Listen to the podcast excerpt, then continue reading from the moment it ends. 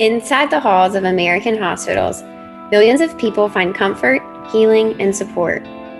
But for many doctors and nurses, this couldn't be further from the truth.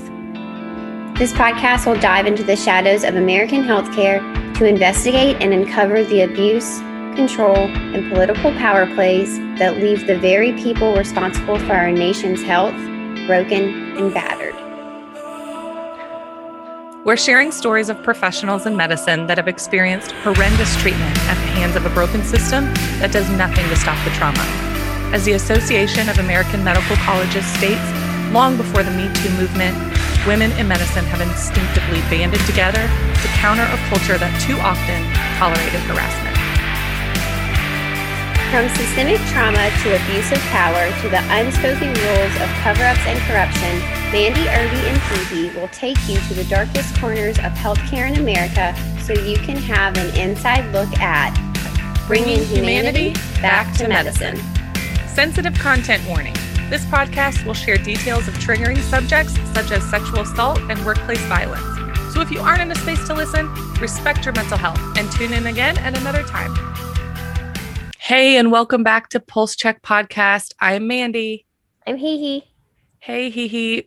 And everyone listening, today we're headed back to the deadly shame paper that we chatted about recently. And if you haven't gone through all the pages, I hope that you will, but you don't have to because we're picking more of it apart today. It's called Deadly Shame Redressing the Devaluation of Registered Nurse Labor Through Pandemic Equity, written by National Nurses United.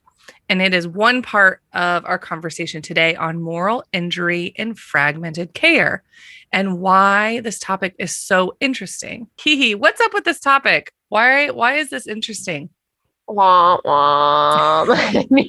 is it interesting or is it just so prevalent. So for me, it's not necessarily interesting. It's just that, and you were you were explaining this to me earlier that you know there's not anyone in our medical field that's untouched by this, unscathed, right? Um, the idea of moral injury is when someone knows the right thing to do, they're witnessing something other than the right thing to do. And because of institutional constraints, they're unable to speak up. And that is just so sad, I think. Because when I think about medical professionals, which of course I am not, I always think about how much these people want to help other people, right? That's pretty much why people get into medicine is they're caregivers. They want to take care of people. They want to make our world better, yet they enter a system that is so utterly broken and by just going through this system, it ultimately breaks these humans and with that we get really fragmented care, right? If you um if you're you're trying to heal place heal people from a place of being broken how much healing can you really do? And later in this episode, we will reference a study that talks about um, the PTSD that physicians carry just from from doing their job. One of my favorite quotes about this is from Dr. Stephanie Mitchell, who is a midwife in Alabama, and she talks about being a dented pan, and she says, you know. You can make the most beautiful bread ever, but if you're doing it in a dented pan, every single time your bread is going to be dented. And I, I think about this because if you are giving care from a place of being broken, it doesn't matter how much you want to give really good care or how much you believe and you're trying to give really good care. It's broken care because you're coming from a place of brokenness. Yes, he, he I totally agree that this is something that truly, truly affects everyone, why it's so important that we talk about it, why it's so important that we share these definitions. What stuck out to me was um, like you addressed the definition of moral injury. Uh, actually, if you've ever, if you've never heard of this, I hear you. I'm right here with you. This is not something that I n- knew intuitively what this meant. I had heard of PTSD, I had heard of burnout, but if you're a medical professional listening, have you heard of moral distress and moral injury? And they're not new terms.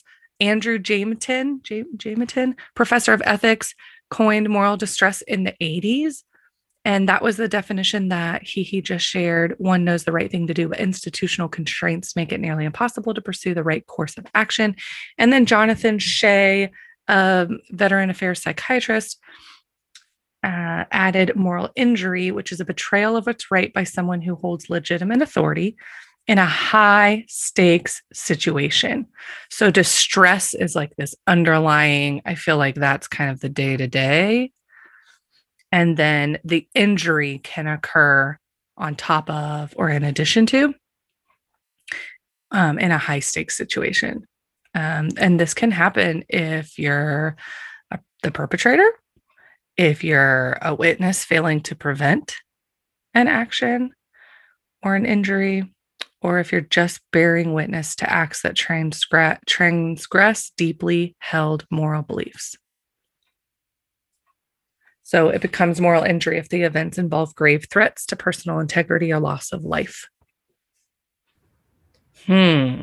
So as a, you know, healthcare professional, when you're standing there watching one of your colleagues do something that you know this isn't a, a matter of just disagreeing on how to carry out care or how to treat a patient.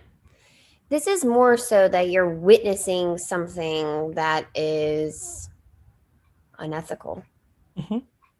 right? And so as that professional that's witnessing this and you're surrounded by other medical professionals who also aren't speaking up how does that feel? It's pretty messed up huh? There's this really really strong culture and um, hierarchy in medicine. And that plays into people's react I, folks reactions to things. That plays into this like internal dialogue of all of these high ranking important i think it's very um, parallel to the military. Uh, i'm i'm not in the military but uh, the stories that i hear and a lot of this information unfortunately comes from um, like even jonathan shay veteran affairs comes from understanding ptsd from um, war veterans, there's this hierarchy that is so ingrained. And we see all of these people that are, oh, this person is the doctor of so and so and head of whatever and charge nurse. And this nurse has been here for 35 years. And all of these factors that we, you know, put all of this importance on and no one's saying anything no one's saying anything i rem- remember distinctly having conversations about what i didn't know was moral distress and moral injury and um, ethics and human rights at the nurses station in front of multiple physicians, residents, charge nurses, veteran, you know, long-standing nurses, lifelong nurses, new nurses, and just posing questions of human rights and questions of like, why do we do this? Does this have to happen? And it was so bizarre that no one said anything. And I thought, is there something dead inside with all 15 of these people that I'm working with because I like most of them, even. I know them, I've worked with them for years. Our kids know each other. Like, come on, what is going on? Is there something dead inside? Am I weird? Am I just pushing? Am I just being difficult? That's when that this gender um, discrimination comes in that we recently discussed of um, just know your place and be quiet and stop rocking the boat when we were trying to have discussion, which is, I think, a, a safe time to talk about these issues because it's not happening right then. So we can discuss it, let it out. Like, um, what were some extenuating circumstances or other factors that maybe I didn't witness when I'm talking about um, something that I saw or heard about? You know, that's when that can be explained and discussed. And nothing, there was just nothing from anyone, and it it's it makes you feel crazy and isolated and yeah. alone and uh, like you are a whistleblower right yeah and and it you question like if you if you are a whistleblower, if you do move forward with um, reporting or you know whatever all of those steps are that um, sometimes are just for show, how difficult will it be because all of these people don't care or seemingly don't care or won't speak up with you or um, won't have these difficult conversations or can't come to terms with it. And and i understand that's a psychological you know like that's maybe their trauma safety net. Maybe that's their brain protecting them. Now i know that in the in the moment and regardless of when it happens it's still hurt. You're still hurting other humans you're still being hurt by witnessing it or doing it yourself because of institutional constraints. So, my goal with this episode and us discussing this is not like, hey, look at all the shit that's going on and isn't it disgusting? Is this isn't your fault. this is not your fault. You are not not a good enough person. Like he, he said, we do want to help other humans. That's what we love. That's why we keep freaking going back to work because we really love that part. We love our patients. We love sometimes there's some really great camaraderie and there's some support and family feelings within the group, which also makes it really effed up. Because then when you witness something or you see something and you feel like, oh my gosh, these are my people, uh, the it, it becomes really messy when it's someone that you care about, you've worked with closely, you've gone through traumatic events together. And also, uh, there's this whole other level of and and this beautiful white paper. Oh my gosh it just hits on all of these points. These geniuses genius writers hit on even the point that then you have to grapple with the fact that you are all working for an institution that allows and perpetuates and possibly sets up harm occurring to patients communities and staff that they employ and have within their roles. Well, I think you just hit kind of the nail on the head is that it is much deeper than just, oops, I saw Dr. Jones do something bad today, and that's that. We're going to leave it here. It doesn't get left there. The patient carries it for the rest of their life. Hmm. those witnesses carry it for the rest of their life. Yeah, so true. Who does the violation? Who knows if they carry it for the rest of their life? it's hard to believe that someone who violates patients regularly like that carries all of that with them. But it's deeper than just another day on the job. It has this rippling effect. And, you know, that study that we mentioned in the intro it's a 2016 study, and it actually is a compilation of nine different smaller studies that accumulated to look at 1,616 physicians. And they evaluated the prevalence of PTSD among physicians. And they found that your average adult is going to have a 3 to 4% rate of PTSD, or 3 to 4% of adults are going to experience PTSD. Now, to put some reference around this, prisoners of war, or people who have been traumatized by war or torture, typically fall in the range of 20 to 45%. So, where do our physicians fall in that? Not much lower because they have a 14.8% prevalence of PTSD. 15% roughly of our healthcare physicians are walking around and giving care from a place of truly being traumatized to the point that they have PTSD. Can we take a moment to just think about how that might lead to worse clinical outcomes and, you know, patient dissatisfaction and how it ripples into the morale of that unit. And, you know, I don't know where you practice, whatever unit you're listening from now. I don't want you to think that this doesn't happen on your unit. And some units, some hospitals, some providers, some systems are going to be better than others, and some will be worse. But this is indiscriminate. It happens on every single unit at every single hospital within every single system because that's just what the American healthcare system was built to be. It was built to be this very patriarchal, control focused system that ran patients in for profit and weren't really prioritizing A, their health, B, their outcomes, or their satisfaction. And so this moral injury it just is so much deeper than I think anyone realizes.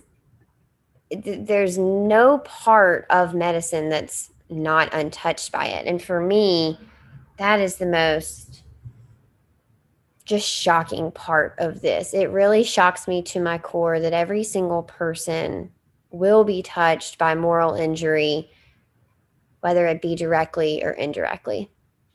Sure, for sure. And it's um, highlighted and been heightened since um, the pandemic started here. And uh, a lot of things have been uncovered and kind of that underlying day to day moral distress.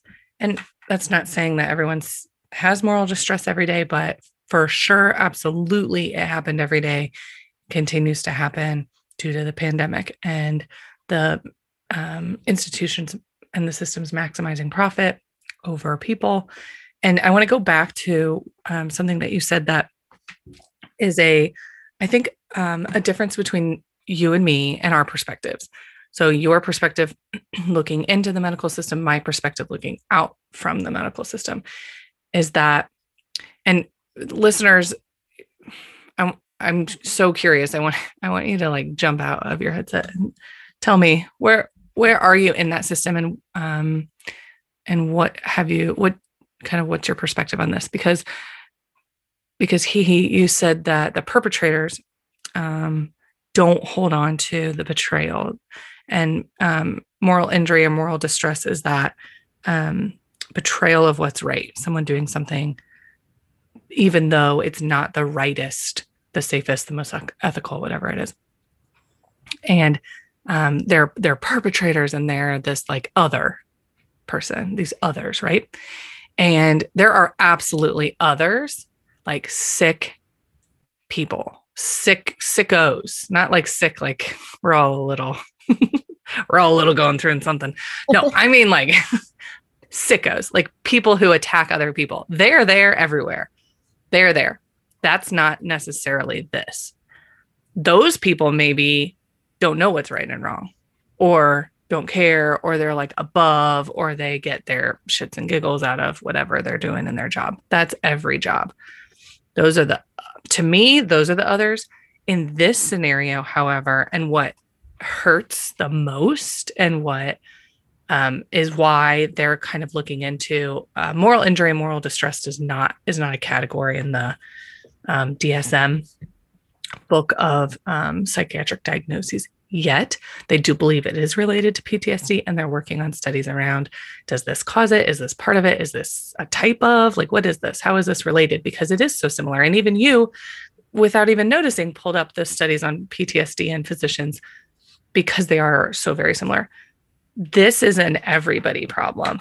This is an everybody issue, not an other people issue, because these aren't perpetrators that are breaking rules for fun or for gain or for game or sport.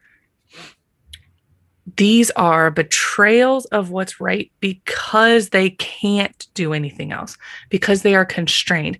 And and I do and the paper um, highlights the um, result of it. And these um, two trauma experts kind of discuss a little bit of the results and maybe how you can tell or how you can see this in your place of work and in your life um, those who commit those who commit the betrayal those who are the um, the people who are not able to do the right thing because of the constraints the committers internalize feelings of guilt and shame which is not those other people, right? The other people who do harm for sport maybe are not really internalizing feelings of guilt and shame. So the committers are actually hurt. And then the witnessers often externalize emotions with anger and resentment. Anyone feeling any of these things? Because that's totally normal, expected. I can really relate to all of them. And the paper talks about if you're if you're internalizing um, oftentimes nurses, because this is a paper written by and for nurses and about nurses, are not the committers, but um, I would actually um, kind of challenge that. And um, and then the paper addresses that often the nurses are the witnessers because they actually have less power and, and less authority on that ranking. And they are pretty much oppressed in many, many, many ways by the authority and by the institutions. So they often feel like, and rightfully so, they want to do the right thing. They know the right thing. They are told to sh- shut up and sit down. So they they externalize emotions with anger and resentment, which can be really helpful when you're looking at a solution. You take that anger and resentment, you funnel it into um, joining forces together with our powers combined. We are Captain Planet. We unionize. We put our forces together, we change legislation together. Like we can be powerhouses together when we are using these feelings for good, right? We're like putting a goal to them. An example where I would like to challenge um, that these are everyday people and these are everyday situations that just really are shitty and not our fault is consider an example of COVID. So in COVID, uh, the there was political and institutional pressures uh, around you know how what they were going to call covid um, transfer or i'm getting all my words mixed up but uh, they were deciding like what kind of ppe do we have? What kind of ppe do our staff need? And then they thought oh my gosh we don't have enough. Let's just call it droplet instead of airborne. Let's de downgrade all of the um, all of the research that we know, and uh, we're going to um, not give out sufficient PPE because we don't have it because um, it's a maximized profit system and they use just in time model, so they didn't have any stores. So a nurse goes to work, and the nurse is provided with insufficient PPE during their shift. They are experts at what they do. So they know damn well they need more protection from what's going on. So it's not like they just don't get it. They know damn well that they're going to potentially get sick, hurt others. And what are they going to do about it? All their PPE is locked literally behind a door with a key, and only management has it. They can't change that fact. They know they need it to protect themselves. And they're juggling like, do I keep my job? Do I stay? What do I do? They my patients need me, you know, that whole like really toxic story that's told in the hospital that patients need nurses. And what that really is, is the hospital needs the nurse. And then they're actually seeing it spread. So they're seeing their colleagues get sick, they're seeing their colleagues die. So then they go home and could potentially pass it on to their families. They know they're contaminating their home because they know it's airborne because it was said that it was airborne. Or if we don't know, we always protect one above. You know, if you're like, oh, we think it's droplet, but we're not sure, then you go airborne and you come back down when the health and safety is not at risk. But instead, they're working in risky environments, known risky environments. So they are almost the witness and the committer at that point because they, without being able to change their situation. They can't just materialize respirators. They would need hundreds to get through a shift and to protect themselves on their unit. They can't change that fact. So if they stay, they are potentially they they are witnessing these things happening to others. They're witnessing people dying, they're witnessing problems, but then they also might actually be doing harm by going home. They're betraying what they know is right. They're staying in their job. And they're going home to their family and potentially giving them COVID because they know that they're a known risk, but they have to take care of their family. These are impossible situations. And it's similar to, um, it's literally what happened and also similar to what happens inside of medicine as these are everyday people making and knowing the right choice to make and it being impossible. Their arms are literally tied and they're just how do I how do I get through this? How do I survive this? How do I help in the most helpful way in these impossible constraints? And how do you not get mad about that? You do. You fucking get so mad. you- That's why it's anger and resentment. Exactly. How do you not feel anger and resentment to this? So, you know, when when we talk about angry nurses or angry physicians, it, it's bigger than anything you can see on the surface level. They're not just having a bad day. They didn't Mhm. just not sleep well last night. They are working in shitty, unsafe conditions with unfair wages and bonuses that are dangled in front of them and then never actually followed through on. And they're answering to upper management that actually doesn't give a shit about them at all. And we saw that play out in COVID.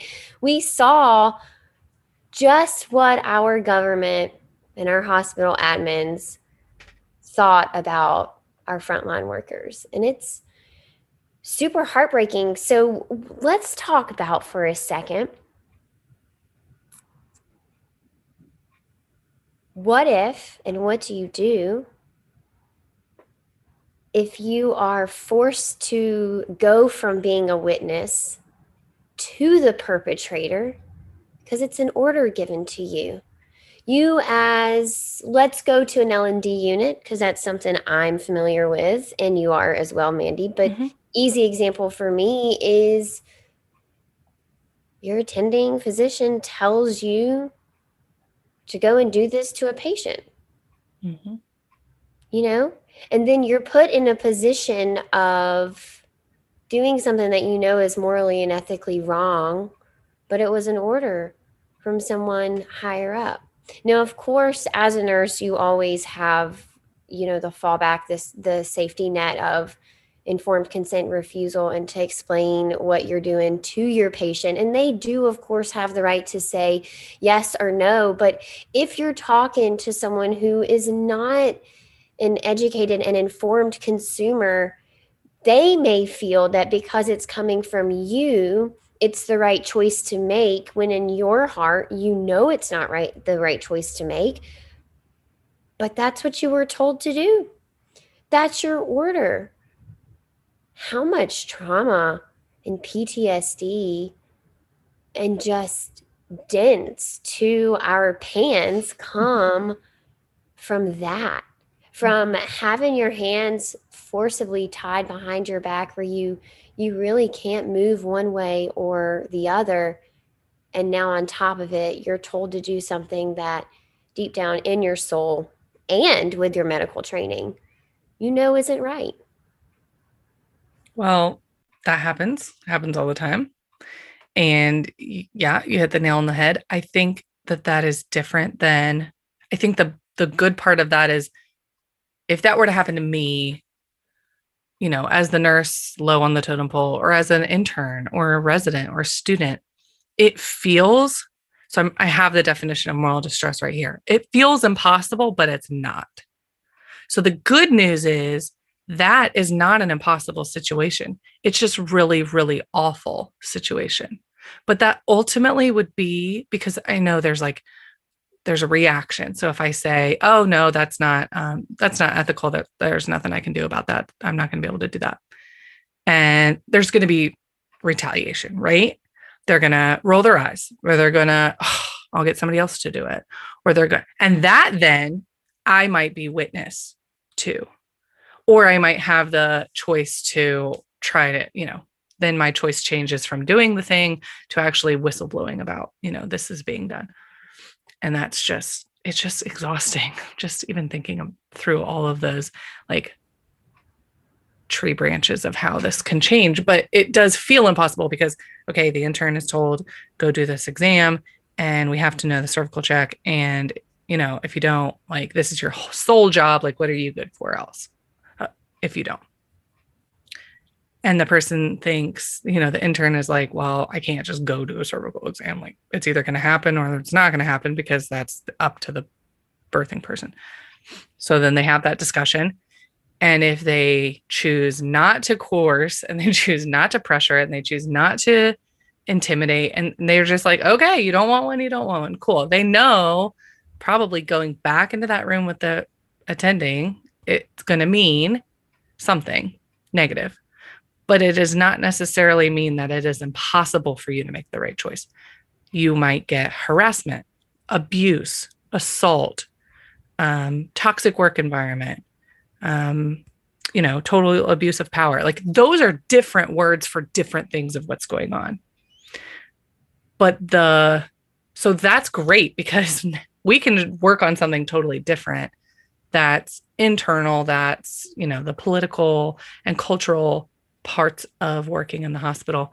It's the impossibility because of the institution that makes up moral distress and moral injury. Like, like patients aren't turned and get bed sores because the institution won't purchase equipment to help turn people and they understaff nurses purposefully. So, you, you know, you're just you're in a system where you're watching people get hurt day after day after day after day because of how their treatment plan is limited by the tools, the red tape, right? And so then your system is like, well, we don't have money for the equipment. And it's just this gaslighting, like all these stories happen, but all they need to do is buy the equipment and pay enough hands to help turn this many people. It's an equation. We know the answer but it is actually impossible for one human to turn one other human who, you know, like it is impossible. I can't, like, there's nothing I can do to turn this person by myself. And there are literally three people on the unit dealing with fires. That's where you're like, oh my gosh, my hands are tied. I literally am just watching this burn every day. We don't have the money, but our CEO is making exactly. six mil at the end of the year. Right. We Hospitals. can't find the money to mm-hmm. buy, well, A, to staff properly, right. but then to purchase the tools that are actually needed to properly support our staff to actually properly care for humans, which at the end of the day, hello, you say we're you do. hospital. That's your business license, right? That's what we're supposed to if be doing. That's why we all sh- gathered here today you shut the doors to that facility you shut the doors to that unit you shut the doors until you can safely do that but instead it's like oh well, well you know we got this pizza in the break room and we got we know Some we got we got a bonus coming. Like i don't even know what they give. They don't give anything. They're just like you need the job. Where else are you going to work? Can't do this anywhere else. And then they it's this like toxic storyline that just keeps going. So I think that there are a lot of ways to come by trauma and stress in the workplace, and that's an uncomfortable laugh, not a real laugh. And if you're watching, or I'm sorry, if you're listening and you're feeling like, oh, yeah, I have externalized anger and resentment, fuck them. And I have internalized feelings of guilt and shame. Sometimes can I be both? Yes. And it's the institution. You are not a bad person. You're not a bad care provider your teammates aren't always inherently bad. A lot of times you're literally in impossible situations and it shouldn't be like that. And we see you. We know that's not why you got into medicine. We mm-hmm. know this is not what you thought it was going to be. This is not what you had envisioned. We see you. Yep. Yep. Uh, we're here for you. This is hard. Yeah, these are hard. It is hard. Okay, so Mandy, where's the breakdown? And maybe this is a great place to to wrap up right before we tell people what they can do if they are experiencing this. But where's the breakdown? Because we must be seeing clinical outcomes suffer at the hands of understaffed hospitals and floors that don't have the tools that they need to properly care for patients. So, where's the breakdown happening where we're having bad clinical outcomes, but hospitals are not having to do anything Mm-mm. for the No, responsibility of it? Hospitals are such a big corporation. Corporate medicine is so huge and powerful because of money. They make so much money in all of this. They made money in 2020. They made money regardless of what they told you. They made money. They walked home with more money than they had in 2019, every single one of them. And they're just taking over the corporate medicine is just gobbling up all the other hospitals. And so it's turning into a conveyor belt system, and that is not made up. I just went to a, a training on it by United um, National Nurses United. It was fabulous.